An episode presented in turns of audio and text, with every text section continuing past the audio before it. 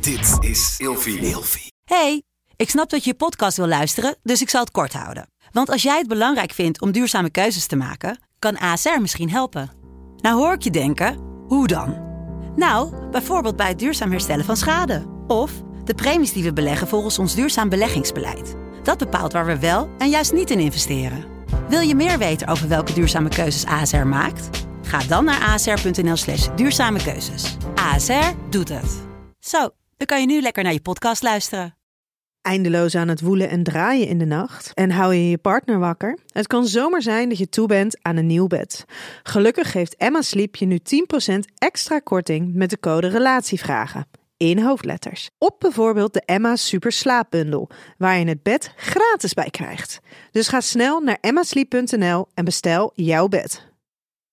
Ik ben Inke Nijman en ik deel graag als relatietherapeut en seksuoloog mijn gedachten met jou in deze podcast. Seksuele associatie.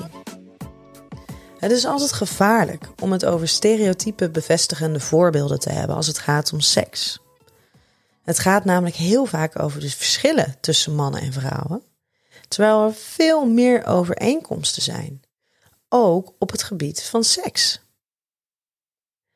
Een van de verschillen tussen mannen en vrouwen zou bijvoorbeeld zijn dat mannen veel eerder en meer op seks uit zijn dan dat vrouwen dit zijn.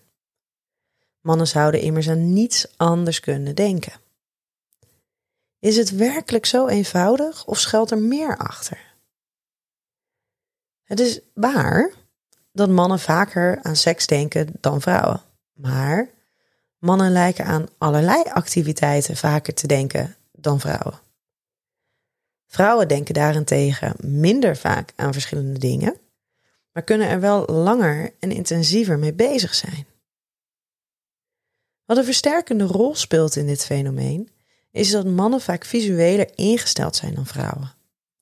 Dat wil zeggen dat zij sneller seksueel geprikkeld raken bij het zien van bepaalde objecten dan wanneer vrouwen ze zien.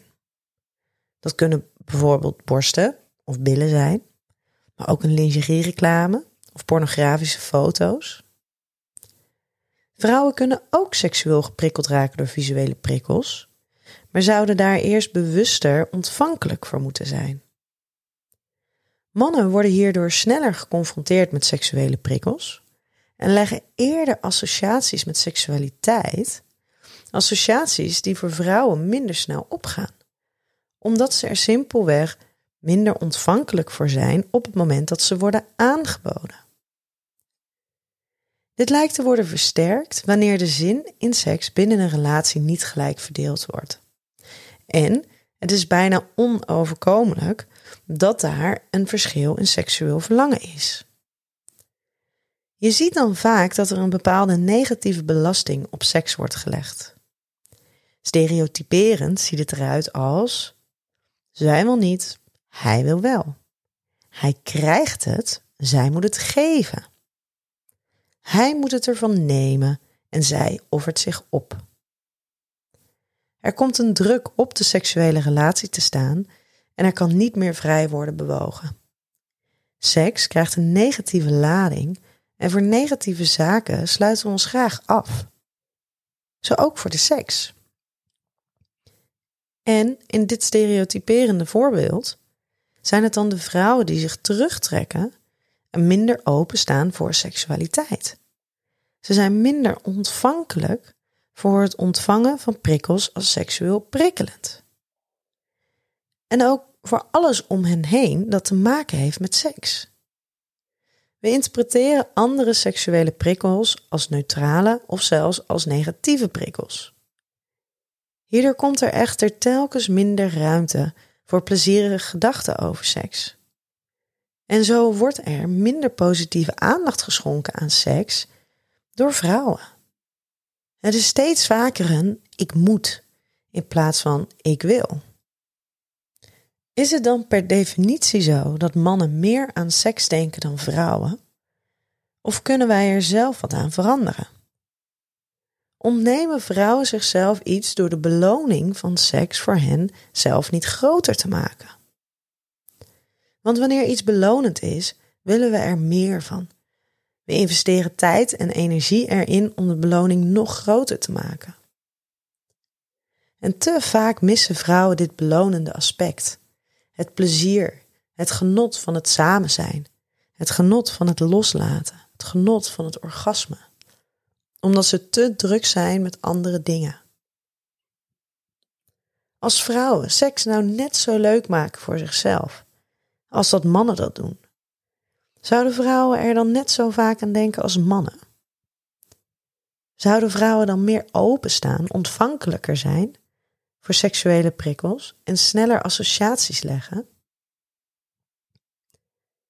Nogmaals, zoals ik al aangaf aan het begin, het is erg gevaarlijk om dit soort stereotype voorbeelden te hebben. Want het is niet de enige werkelijkheid die er bestaat. Ieder mens is een individu op zich. En elk individu beleeft seks op een eigen manier. Maar wat belangrijk is, is om te horen dat het vaak meer zin heeft om te begrijpen wat er binnen een seksuele relatie gebeurt, dan om boos te worden op een ander. Juist door gevoelens als schaamte, boosheid of verdriet blijven onprettige dynamieken bestaan binnen een relatie en hierdoor worden de seksuele problemen juist vaak versterkt.